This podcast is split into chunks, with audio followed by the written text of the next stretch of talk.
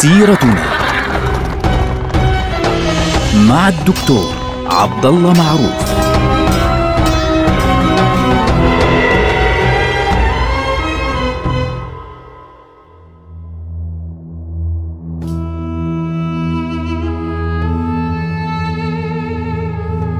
السلام عليكم ورحمة الله وبركاته. سيرتنا سيرة هذه الأمة العظيمة ونحن الآن في عهد بني أمية. آه، توفي عبد الملك ابن مروان بعد أن أنجز إنجازات كبيرة جدا بغض النظر عن القضية بينه وبين عبد الله بن الزبير رضي الله عنه الذي يهمني هنا أنه بعد أن صفت الأمور لعبد الملك بن مروان التفت عبد الملك للإنجازات الإدارية والإنجازات السياسية والإنجازات العمرانية الكبيرة جدا. وقبل وفاة عبد الملك بن مروان آه، جعل الخلافة من بعده لولديه الوليد بن عبد الملك ثم من بعده سليمان بن عبد الملك.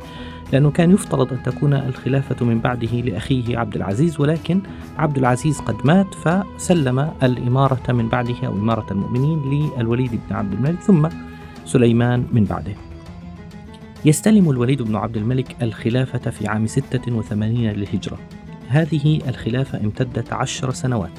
هذا الرجل اشتهر بعدة أشياء يعني أهمها كان البناء والتعمير فهذا بمجرد ما استلم الوليد بن عبد الملك الخلافة التفت للبناء والتعمير في الأماكن الكبرى في الدولة. على سبيل المثال جامع بني أمية الكبير اللي هو المسجد الأموي اليوم في دمشق هذا الوليد بن عبد الملك هو المسؤول عن بنائه بهذا الشكل العظيم. أيضا الجامع الأموي في حلب أيضا الوليد بن عبد الملك هو الذي بناه بهذا الشكل العظيم.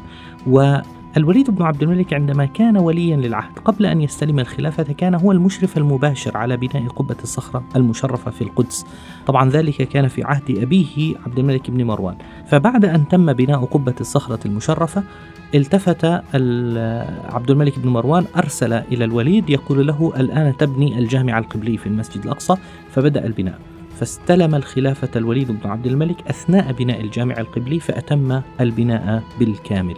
فالرجل مهتم بالبناء والتعمير بشكل كبير جدا. واحدة من أهم الإنجازات المهمة في زمنه كانت هذه الأبنية الضخمة المساجد العظيمة الموجودة حتى اليوم تشهد على عهد الوليد بن عبد الملك.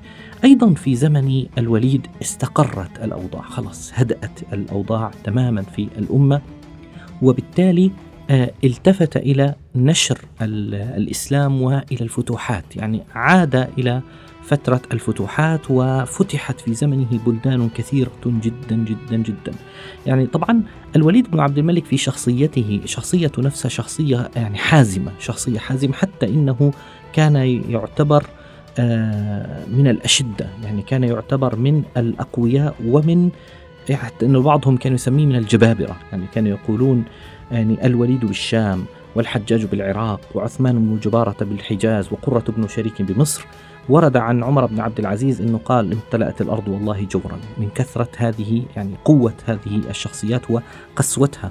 الوليد كان شديدا كان قاسيا لكنه كان ضابطا حازما يعني كان يضبط أمور هذه الدولة.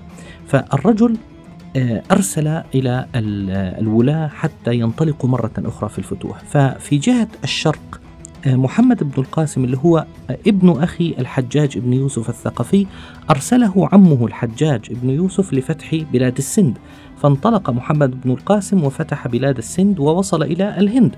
أيضا بلاد ما وراء النهر يعني حتى تصل تقريبا على حدود الصين يعني بخارى وسمرقند وحتى كشغر كانت هذه البلاد فتحت كلها في عهد الوليد بن عبد الملك بقيادة قتيبة بن مسلم الباهلي وفي ناحية المغرب أرسل الوليد بن عبد الملك موسى بن نصير قائده آه، إلى أقصى المغرب العربي يعني في منطقة المغرب العربي اللي هي بعد الجزائر طبعا المملكة المغربية اليوم وصلت جيوش المسلمين إلى هناك في العهد الأموي في عهد الوليد بن عبد الملك موسى ابن نصير هذا القائد العظيم أرسل أحد قادته من البربر وهو طارق ابن زياد رجل طويل أزرق العينين كما كان يروى عنه أشقر الشعر أرسله إلى الأندلس فعبر مضيقا يسمى اليوم مضيق جبل طارق سمي على اسمه.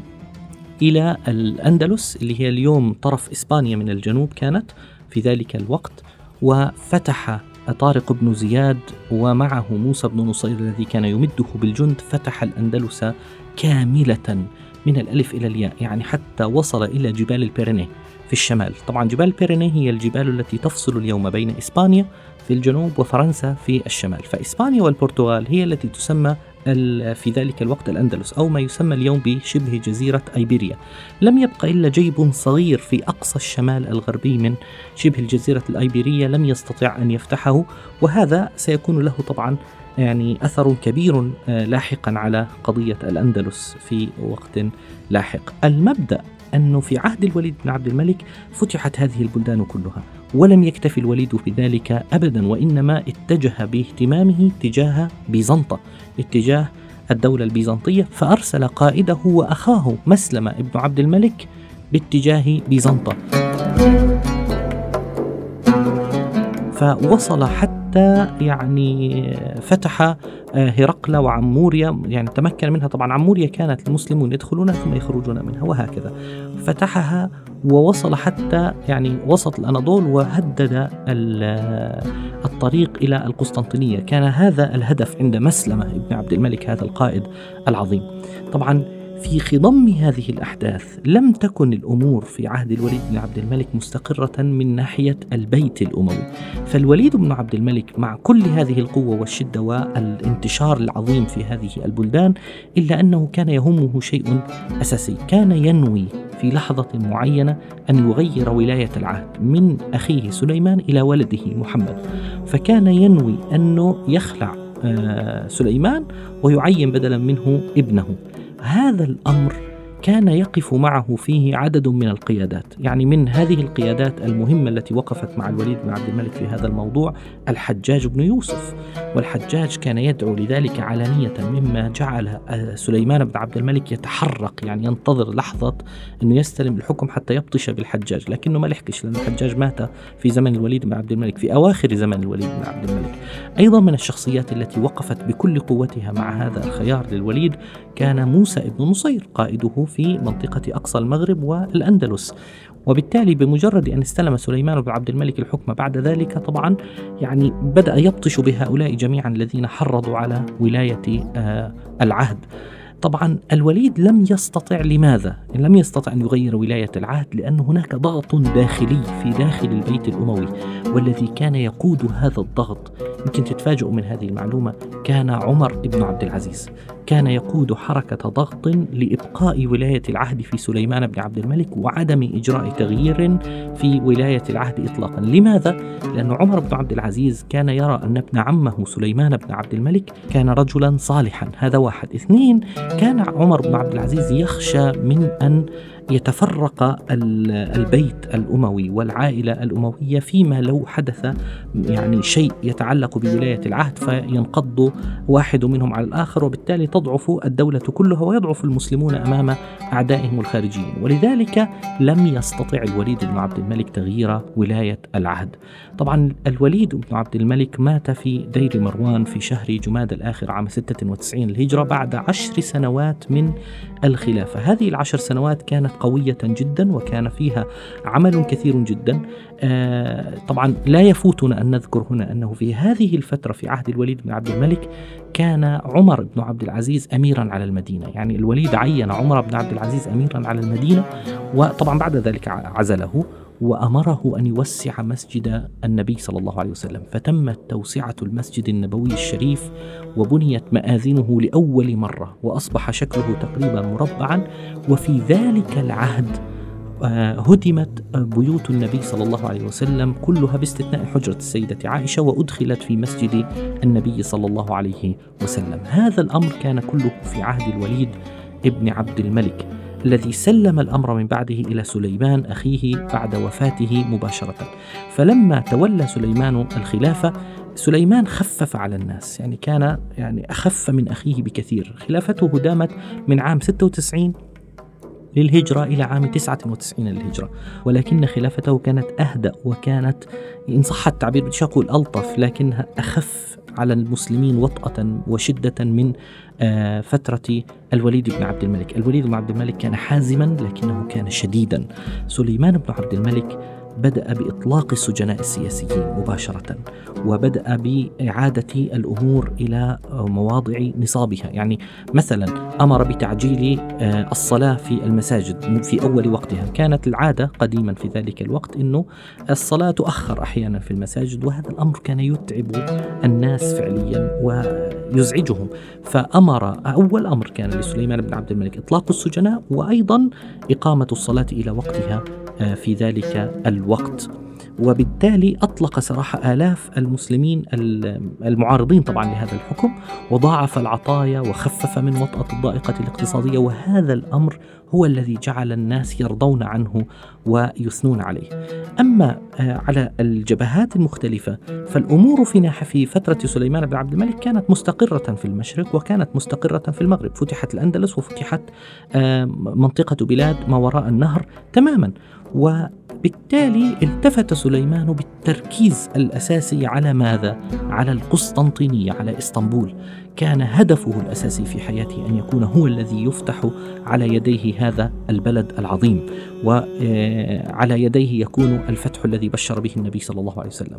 فأرسل أخاه مسلم بن عبد الملك طبعا الذي كان قد انطلق ودخل في بلاد الأناضول في عهد أخيه الوليد فأرسل إليه بجند كثر وقوات بلغت تقديرا يعني كما يقدرها البعض بحوالي 180 ألف جندي و1800 قطعة بحرية هكذا يقدرها بعض المؤرخين. فبالتالي تحرك هذا الجيش قبل وفاة سليمان بن عبد الملك بحوالي سنة وحاصر القسطنطينية. أما سليمان فقد أقام في منطقة دابق. دابق طبعا قريبة من حمص في الشام وأعطى عهدا أن لا ينصرف حتى يدخل الجيش القسطنطينية وفعلا مات سليمان بن عبد الملك هناك في منطقة دابق أثناء هذا الحدث. هذه الحملة الكبرى وصلت بقيادة مسلمة بن عبد الملك وحاصرت القسطنطينية لكنها لم تستطع أن تفتحها.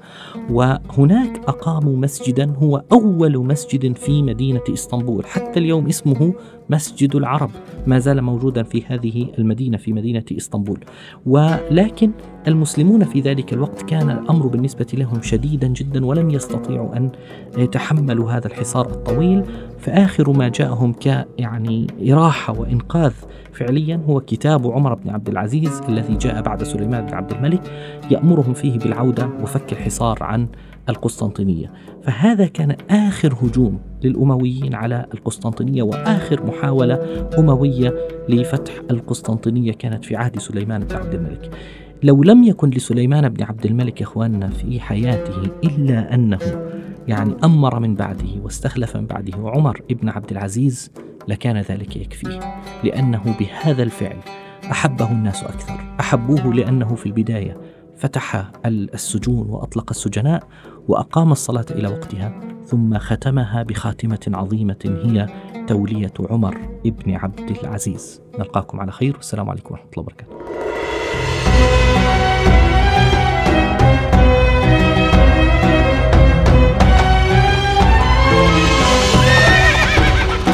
سيرتنا